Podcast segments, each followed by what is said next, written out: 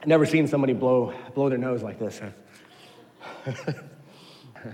well, humans are not, we're not wired to wait. I mean, there's nothing we hate more than waiting. And so, our son Ian, as we're waiting for the sabbatical um, on Thursday, he's been saying over and over he can hardly wait for the trip to Los Angeles. And he just kept on saying on Thursday, um, in, his, in his croaky little voice because he was sick, he said, Daddy, I can't wait. Daddy, I can't wait, Daddy. Daddy, I can't wait. And he did that over and over and over. And um, as much as I was like tempted to be annoyed, and I think I was annoyed at the beginning, I, I, I think the picture of this four year old really showed me something that in the heart of this four year old boy, we want to get somewhere. And he just cannot hardly just take it in his butt. He just wants to go. And he thought we were going like, like literally like an hour.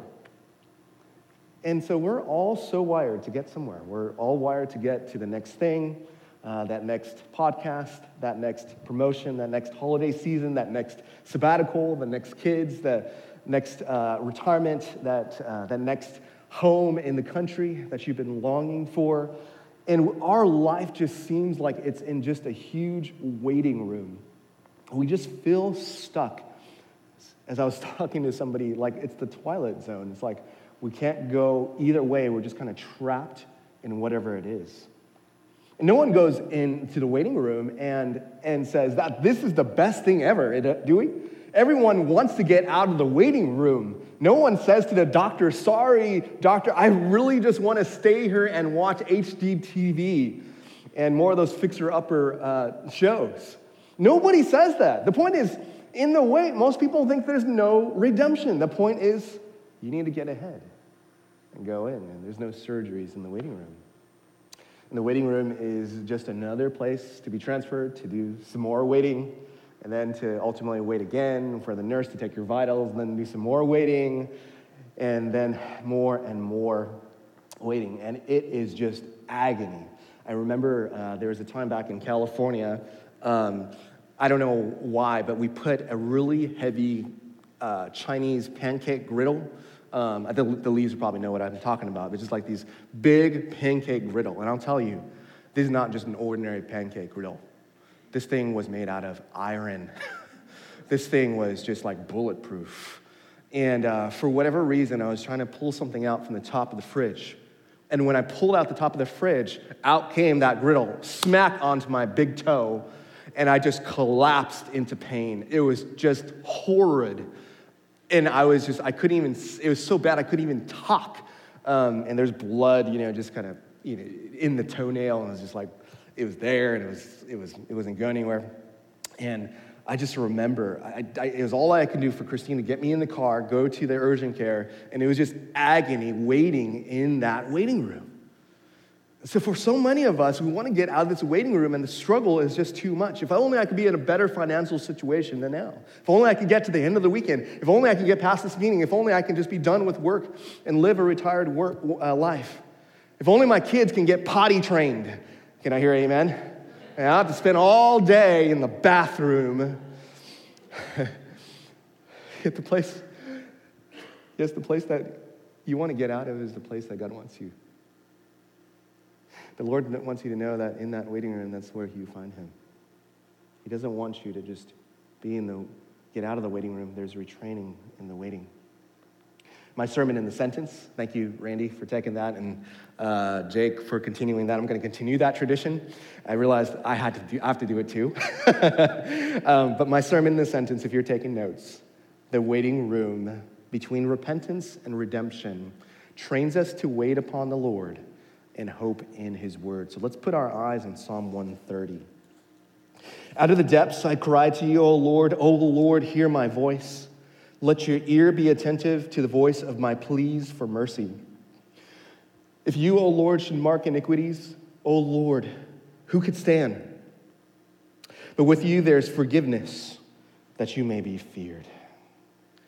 What we see here, if you look at the whole um, uh, just the whole trajectory of the Psalms up till now. From Psalm, it's broken up into five books, and within this subset of the Psalms, this is what we call the Song of Ascents. And literally, that's what it is from Psalm 120 to Psalm 134. Um, worshipers who would actually go and travel to the festivals would literally sing these psalms on their way up to Jerusalem, which was a mountainous area. And as they would go along up that hill, they would be singing along with their hearts, and they would go, and their hearts would go up with them. And their hearts would just literally ascend with them as they moved closer to the place where they would celebrate all their um, worship and their festivals and sacrifices. And, um, and so there was just this whole, um, this whole preparation. Can you imagine if y'all just decided to do a ruck or something like that, and you said, okay, we're going to go and walk before we go to worship. There'd be an hour and a half, uh, you know, ruck, and we're going to just put some heavy stuff on us, and we're just going to go up the hill, and that's, you know, and then we're going to eventually go to worship. Well, that's actually what was going on here. They were literally ascending the house of the Lord. But what we see here is that there, this psalmist is not singing um, a, a tune of joy, but a tune of lament. He was in a, a waiting room and he was feeling terrible and he wanted to get out of it. Look at the text. It says, the psalmist cries, Out of the depths I cry to you, O Lord.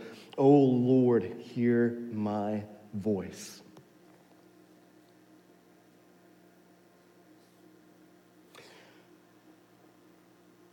And I don't know if you've ever sat with somebody who they were at literally their wits' end.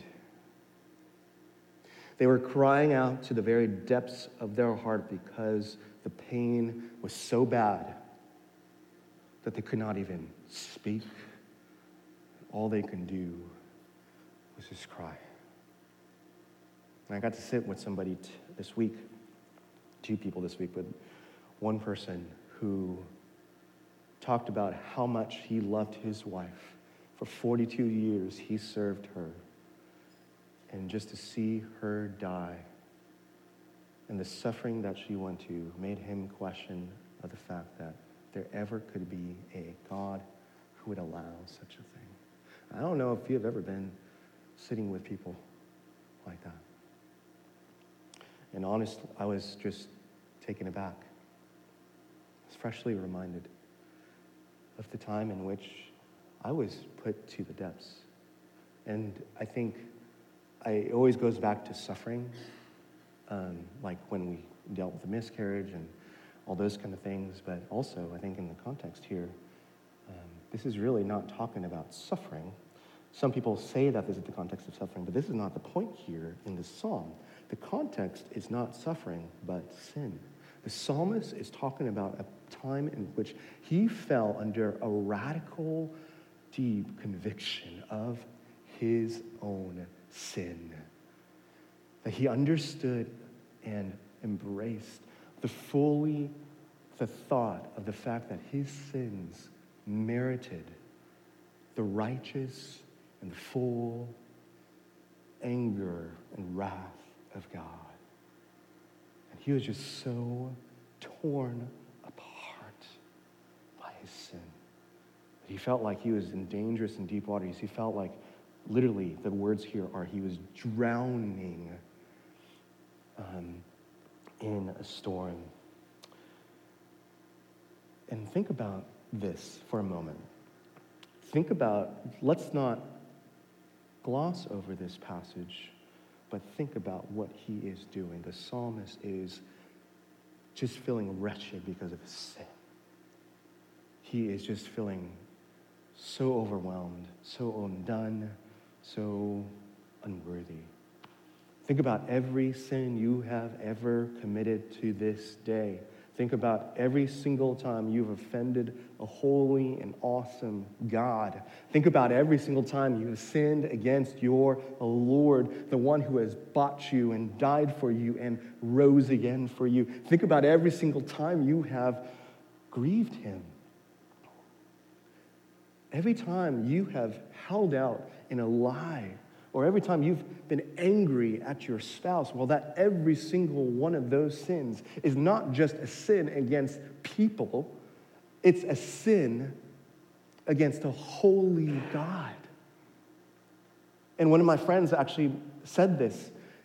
He said that we need to put our sin to death. And if we ever tolerated any sin in our hearts, well, we are basically saying, you know what? Then we are saying amen to Jesus being crucified because he was nailed on the cross for every sin that you have committed. And I don't think we take Psalm 130 to heart because we don't take, I don't take my, my sin seriously. When was the last time you cried out the depths of your heart to God and just fall on your knees and plead for the mercy and forgiveness that God gives us? I think we just, we don't know how to plead because we are, um, we are under the reality of the New Testament, under his saving grace. We know the story. We know uh, the fact that Jesus died and rose again, and that just becomes just rote. It glances off our head like the morning newspaper or the morning news. We don't have newspapers anymore. Um, listen to what James Boice wrote. He said, quote, Our problem today, especially in appreciating a psalm like this, is that most of us do not have much awareness of sin. We live most of our lives with very little awareness of God, and where God has been abolished, an awareness of sin is inevitably abolished also. We need to recover, along with a profound sense of the Lord's mercy, but also a sense of our sin.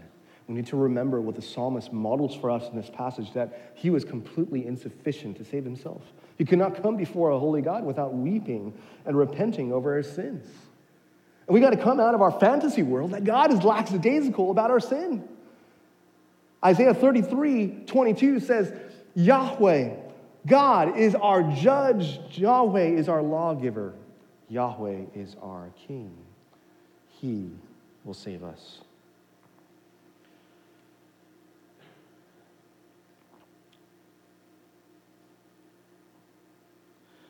I, I, I think I, we just got to kind of um, just kind of build this out a little bit. Andrew Peterson, he writes that there are five main players when it comes to the judgments of God. There's five, th- five ways that justice plays out. First, we have politicians who write the law. Then we have policemen who deter people, often by their presence alone, and sees that criminals are captured. We have juries who weigh the evidence who uh, deal with all the credibility of the testimonies and comes to a verdict. And then we have a judge who interprets the law and passes a sentence. And then there's a prison system who implements the results of the judge's sentence. But here's where God, Yahweh, He does all five. He's the legislator, He's the policeman, He's the jury, He's the judge, and He's the executioner. He has wrote his law. Just by his very holiness, he enforces the law. He was the righteous jury who has come to a verdict over our sin. He is the judge. And one day he will judge the living and the dead. And one day he will give up the righteous, those who have trusted in Jesus Christ, who knew that they could do nothing to save themselves, and have trusted in Jesus Christ, and give them to heaven and to with him, to be with him forever. And he'll give those who are not um, in Christ to the lake of fire, which is the second death. But that's where the love of God is, in that God Himself, this is His demands, this is His law, this is His jury, this is His verdict. He is the policeman, He is the executioner. But He has taken in love, and He has taken all of our sin, all of the justice that we owed by the law. And he's taken our, um, he's taken our sin and he's made it into reconciliation and he's reconciled us back to him. And he's satisfied the divine justice that we owe to God because of our sin. And he redeemed us from the unbearable wrath against our sin. And then he rose again, showing he had victory over death and sin and Satan, and that he is welcoming all those who are vile and poor, just as we sang today, those who recognize their sin, to come into his love, into his joy. But that bad news only becomes uh, good, uh, good news when we do see that God's love was even in, um, in God's law and his judgment, and yet God's love, in love, he satisfied his own demands in Jesus Christ. And Jesus Christ took our place and he died for our sins in a radical exchange. We gave him our sin, and he gave us his perfect righteousness so that we can stand holy and redeemed and loved and accepted and known by a holy God for those who put their faith and trust in the risen Lord forever. Jesus is not interested in an eternal fire insurance policy. He wants your heart, He wants everything of you. And He wants you to surrender all of your life. And God is saying to us every single time we sin, every single time we grieve the Holy Spirit. Just in our, in our vision series, we are talking about how God, the Holy Spirit, He's not just a force. He's not just a, um, a being or, or just a being that's kind of lofty and just kind of a force like in Star Wars. He is a person. And every single time that we sin against Him, we grieve the very heart of God because we miss out on what God wants for us. I remember when I was giving some fatherly discipline to one of my kids, and nothing was coming through. I was giving them just theological, um, just great explanations of sin, how it separates us from God and causes death and requires forgiveness, and it all fell at deaf ears. But the thing that point that really made that, uh, helped that child to listen was that I said, You know, your sin really hurts. It hurts mommy and daddy. It really causes daddy to be sad.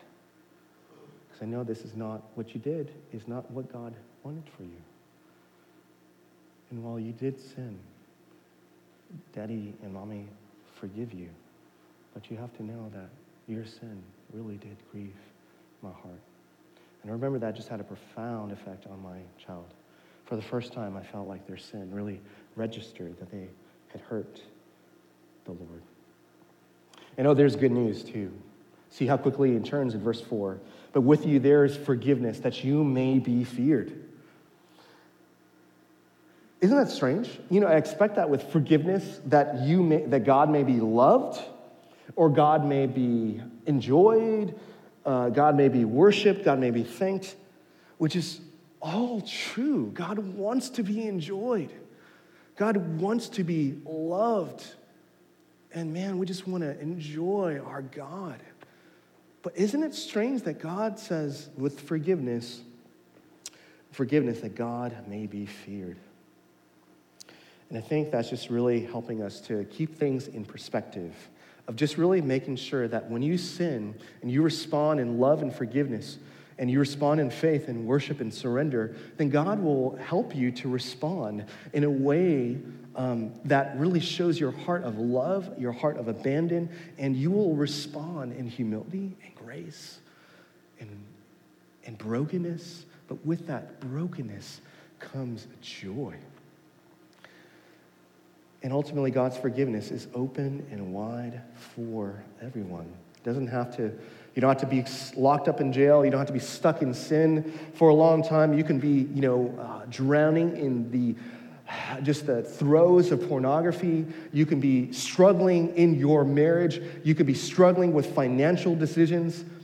But God, his heart, ultimately is merciful. Moses asked to know God's heart, and so encouraging that God, that he defined, or God defined his heart this way. Exodus 34, 6 through 7. The Lord, the Lord, a God merciful and gracious slow to anger, and abounding in steadfast love and faithfulness, keeping steadfast love for thousands, forgiving iniquity and transgression and sins, but who will by no means clear the guilty, visiting the iniquity of the father on the children and the children's children to the third and the fourth generation. And what we see here is just generally that God um, was speaking to this because he was saying that sin does have consequences and um, they will visit the iniquity. There will be consequences of your sin, and that will rebound and affect and impact to the, your children and then your children's children and your children's children's children. But God, at the very core, God is steadfast. That's who He is. He is a God who is merciful and gracious. And if you're sitting here today and you're feeling like your sin and you're feeling this weight of sin, know that with the weight of sin, there's also the glory of His love for you, the glory of His mercy, that there, as He has preached forgiveness and He gives and delivers forgiveness to thousands and to the thousandth generation. And that's us. Isn't that great news? That is a joy. And it's good news that God shows steadfast love to those who respond, who trust in Him. And the words, but with you there is forgiveness, implies that the psalmist is coming with a genuine heart of repentance and grief over their sin and who cry out for Him, and God loves to give forgiveness. He's saying, don't presume against the Lord's grace. We know Romans and Paul talks a little bit about that. How can we sin so that, should, we sin so that grace may abound? May it never be. But let's respond in brokenness and in the wait, in the waiting room. And that starts with repentance because repentance leads us to joy and finding the joy of forgiveness to God. So that was our first point. Our first point was this that our deepest cries is in the waiting room. And our second point today is that our deepest fight is in the waiting room. The psalmist has repented of his sins. He's responded to God in fear and worship. It's not the end of the story. He doesn't give up in the waiting room, but he fights with renewed hope. Look at the text in verse 5. He says, I wait for the Lord. And then he shifts to saying, My soul waits which shows that he trusted in God with the deepest affections for God. The psalmist is not taking a let go, let God approach. He, he, is in, he is actively pursuing, actively fighting to pursue God, even in the midst of the guilt over sin. He is pursuing the forgiveness, the joy, the presence of the Lord, and he's saying, I'm going to wait upon you. My soul, everything about me is going to wait upon the Lord.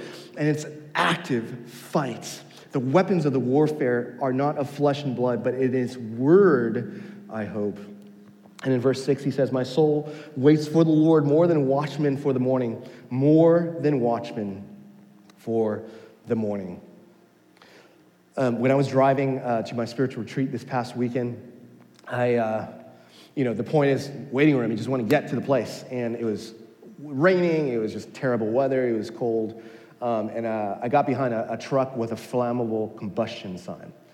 And um, instead of just trying to pass them up, I decided I was going to just play it safe and just go slow. And I just realized I got to make sure I don't look at my phone, I don't make any sudden stops, because if I hit that truck, that would be disastrous. And so eventually I passed the truck. And then, long, lo, lo behold, another flammable gas truck gets in my way. And y'all know, right? When that happens, you're just like, okay, God, you're, trying, you're, you're either trying to slow me down or get me frustrated, or the enemy's trying to get me frustrated, or whatever it is. And so um, I was like, okay, I'm going to slow down and just pay careful attention. And then the next thing you know, I pass that truck, get stuck again. Like three flammable combustion trucks in a row. And so I was like, I think the Lord, I don't know. I just, I was like, I just got to slow down. I got to make sure I don't rush. And, um, and so um, I just had this sense to slow down. And that's what was at the retreat. At my retreat, the Lord was just saying, son, just slow down. um, in many things, just to, not just driving. But on the way back, um, I just, just stuck with me. And I was just seeing cars go by like 90 miles an hour I was like, okay, I'm just gonna slow down, slow down, slow down. And this guy just takes off, right, and just cuts me off. And I'm just like, man, slow down, slow down. Remember the flammable combustion truck? And then uh, before you knew it, I saw this young buck, this young like elk or deer, just like literally dart right out like in front of me, like where Robert was. And I was going like 80 miles an hour. And if I did not have a Nissan Altima uh, and passenger steering, driving assist, it slowed me down. I would have just, I, I probably would have hit it. Split second lower, uh, split second faster. Um, and you bet I was, I was, I, my heart skipped a beat. And you could bet I was really, really engaged on the road after that. Um, and that's why I think the psalmist compares himself to like watchmen in the morning, just like the watchers of the night who will stand guard and take watch in four sections of the night every three hours 9 p.m. and 12 a.m. and 3 a.m. and 6 p.m.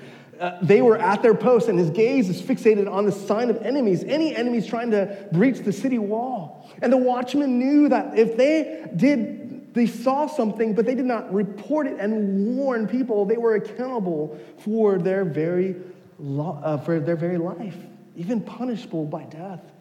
And that's why they would continue to keep alert. And that's kind of the picture that we see. He's saying that we got to keep our guard up. We got to be always looking at the flammable combustion truck in front of us and making sure that we are singularly focused on the Word of God. Because every watch of the hour, these watchmen, every single um, time and every single part of the section, until the first glimpse of the morning, they're saying, Wait, the morning will come. Wait, the morning will come. And more than watchmen for the morning, so we need to be as believers who are in spiritual warfare, even right now, we need to say, God, help us to be more than watchmen for the morning. Wait upon the Lord. My soul waits more than watchmen for the morning. That's why his hope, our hope, is grounded in God's word to forgive and restore and heal. Now, up to this point, um, the psalmist, his cries and repent is has been about himself. It's been repentance and hoping in God. It's been centered around himself. But now we actually see it kind of goes around full circle. Now we see the psalmist not just mentioning his own plight, but now we see him ascending, right, from the very abyss of his, of his lament, being wrecked by his sin, to waiting upon the Lord and just rising and rising up again, all the way to verses 7 through 8. And this is where our deepest hope is in the waiting room. Let's read. O Israel, hope in the Lord, for with the Lord there is steadfast love, and with him is plentiful redemption. And he will redeem Israel from all his iniquities. And so, this word here, um, hope in the Lord, it's a command, it's an imperative. It is a, a point in which he goes from the deepest abyss to the highest mountain, and he's commanding all of Israel to say, Hope in the Lord. And, his, and what we see that the Lord's mercy and the forgiveness was so great that it wasn't just limited to just this psalmist as an individual, but just as we sang today in our worship songs, that we serve the same God. We see the same God's forgiveness does not change. And this forgiveness is extended out not just, just to him, not just to a single worshiper, it's extended out to Israel. And it was just as plentiful in redemption and now as it was then. And now he cites a promise that was never fully realized this time, he never got to see. But he says this in verse 8 and he will redeem Israel from all his iniquities. Isn't it amazing that the psalmist's hope was that powerful? That he wasn't even able to see the very end point and the unfolding progression of God's story of redeeming the world and lost sinners through his own son. But he was able to say, Hope in the Lord, because his hope was in the steadfast faithfulness of God. He didn't know how it took place, he didn't know what that was going to come about, but he said, Israel, you're in a waiting room, but as you wait upon the Lord, he will redeem you from all your iniquities. what that means is this is that the psalmist, if the psalmist waited in hope for something he never saw, and if he prayed and even asked and said, Hope in God, Israel, because even Israel, that all of their sins will be forgiven. I mean, even that just rebukes me and uh, just convicts me of how much am I even praying for Israel? Am I, am I praying for the, our Jewish uh, friends, and how much are we actually praying for them? And understanding that God has not given up on them, but He has uh, brought in not only Israel, but He is still in the midst of bringing His salvation to them. But how much more is it more powerful that we should also hope in God through Jesus Christ? If our hope in Christ is now sure because of what God has done in the death and burial, burial and resurrection of Jesus, how much more should we be praying for this? That God would one day, that He would save all the nations of the world. And I think um, as I was kind of thinking through this, we just see the, the, the progression of the psalmist going from the depths of his sin to the waiting upon the Lord to the very heights of just this confidence and this faithfulness and the faithfulness of God. And I think how much more should our hope and our deep, deep hope come and be trusting in the person of Jesus who came to bring hope to the hopeless, who came to bring light to the darkness and the gospel of the kingdom to all nations. How much more do we need to say that not only we wait upon Jesus, but today that also Christ waits for us? We live in a world in which there is not a good theology of waiting. We hate waiting for everything, standing in line, standing in tra- or sitting in traffic, uh, but to ultimately understand that Christ waits for us. Did you know that, and remember that when this first sin came in the garden, that there was a Savior who waited after the first sin in the garden by our, our first forefathers, Adam and Eve, and who prophesied that the descendant of Eve will bruise his, the Satan's head, but Satan will nick his heel. And even our theology of Advent is marked in waiting. And as Isaiah prophesied in Isaiah 53, that Jesus himself waited to fulfill all the prophecies that were given about him, that these prophecies were in a theology of waiting, that God had waited to give these prophecies so that Christ can fulfill them. Listen to Isaiah 53 Surely he has borne our griefs and carried our sorrows, yet we esteemed him stricken, smitten by God, and afflicted. But he was pierced for our transgressions, he was crushed for our iniquities. Upon him was the chastisement that brought us peace, and with his wounds we are healed. And all we like sheep have gone astray. We have turned everyone to his own way, and the Lord has laid on him the iniquity of us all. Jesus waited to, uh, for those prophecies to be given so that he can come at exactly the right time in redemptive history. And Galatians 4 4 through 5 says he waited under the fullness of time had come. God sent forth his son, born of a woman born under the law, to redeem those who are under the law so that we might receive adoption as sons. And Jesus, when he was here on the earth, he waited. If you remember the story of Lazarus, and you know lazarus was uh, about to die and, and his sisters called out for jesus and said jesus jesus come. You can save my brother. But he was in a bad spot and jesus somehow just waited and he died. And his sisters asked him why didn't you come earlier? Why did you have to wait? And he said that the glory of god so the glory of god could be displayed in that so that when he came he could bring resurrection to lazarus and to see the power of the kingdom of god has come in jesus Christ. He and, and Lazarus experienced, and his sisters experienced a waiting room that even though his brother had died, that they saw the resurrection power of Jesus. Jesus waits patiently for all of us to come to him, all who are weary and heavy burdened, and he promises us rest. John 14 and 15, Jesus has prepared a place for us. He is waiting for us to be able to, to come be with him and, and to be in fellowship with him.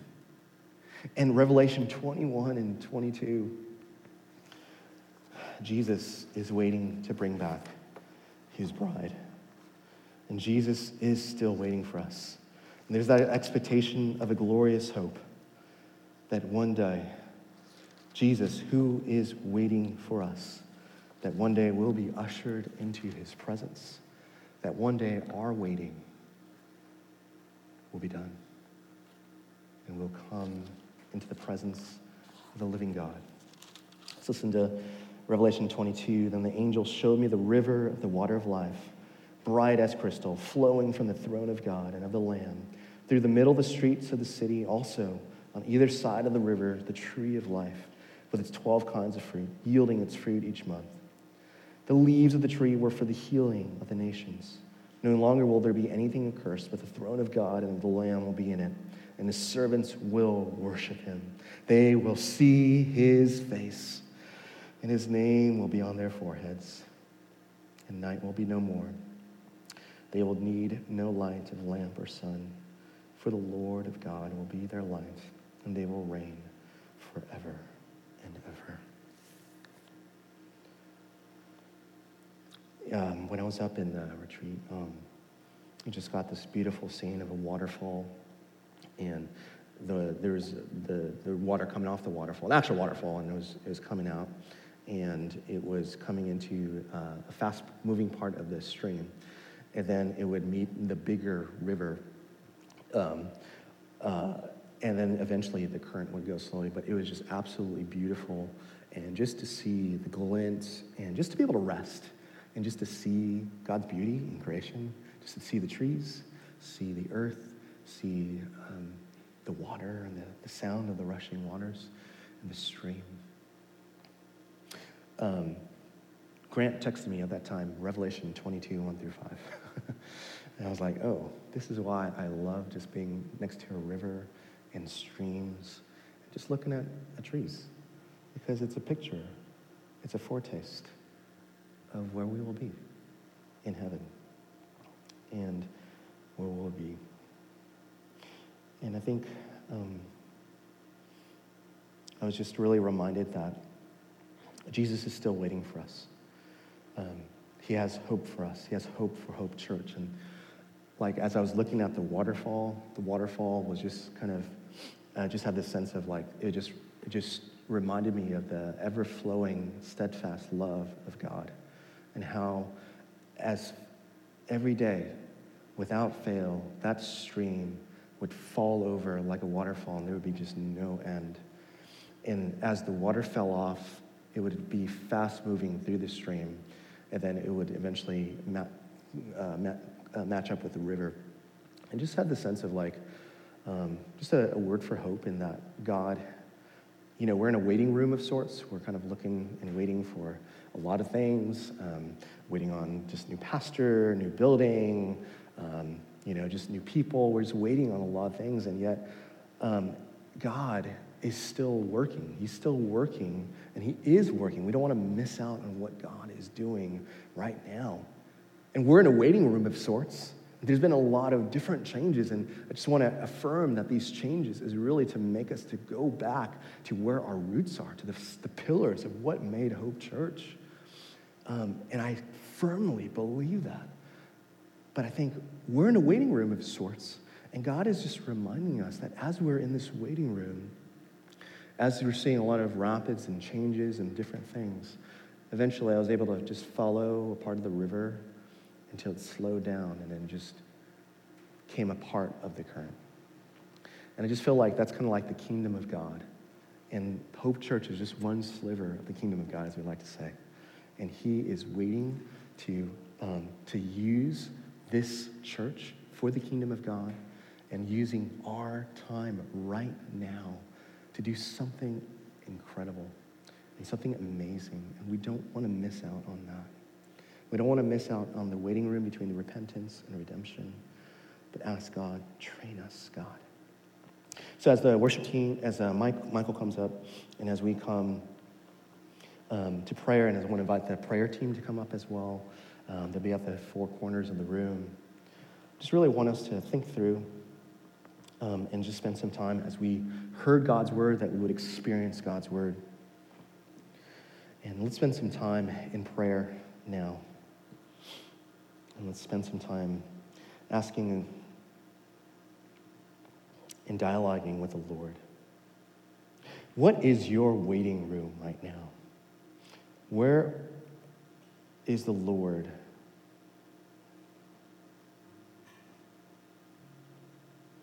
between repentance and redemption, or He is calling you to.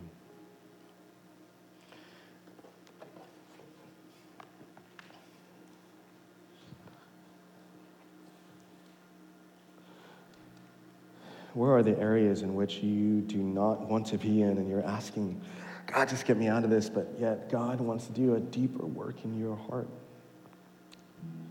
deeper work of repentance deeper work of just coming to Him and confessing sin. And knowing that God is not an angry, vindictive God, that's not his heart. Though he is holy and he is to be feared, with God there is forgiveness. Where are the areas in which God wants to call you forward? Respond in brokenness and forgiveness and repentance.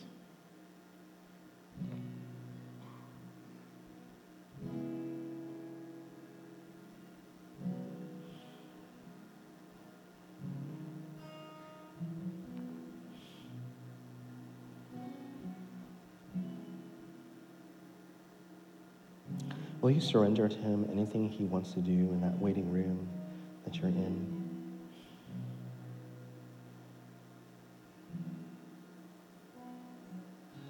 Even if you're fearful or anxious or worried about the hardness or the difficulty or shame or guilt, will you just be able to say, Lord, I know you want to do something in me right here, right now, in this waiting room. You want me to wait on you.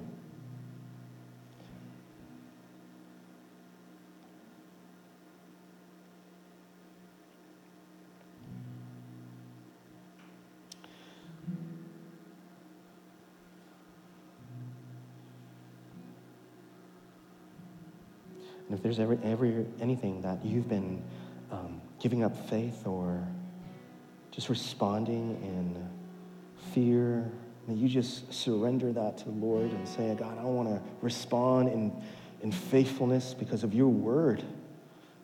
In your word, I hope. And so, God, help me to fight and actively fight in this struggle.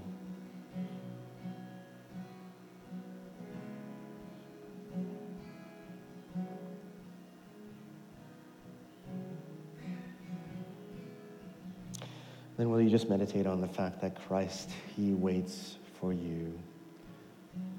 He's eager to be with you, He's eager to meet you in this moment.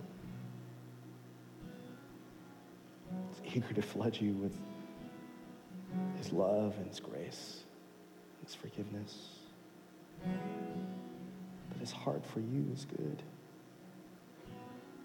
That His heart for you is lowly and gentle. Wants you. He loves you. He has given his up his very son so that you might have life and life abundantly. That you might have him and that you also may experience the power of the Holy Spirit that's in you.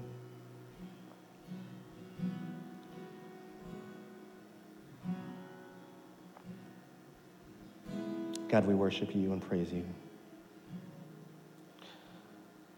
And ask, Lord, that we would just simply wait upon you because, Lord, you waited upon us and you are waiting eager expectation to do something in us and also in Hope Church for your glory and for your kingdom and for your power so that, Lord, not only the people around us, our neighbors, but our city and the nations who are in darkness would know Jesus Christ. And say with the psalmist that with for you there's forgiveness you are feared, that you would redeem us from all of our iniquities. You would save us from our shame and guilt, and you have saved us for worship. In Jesus' name, amen. Let's continue to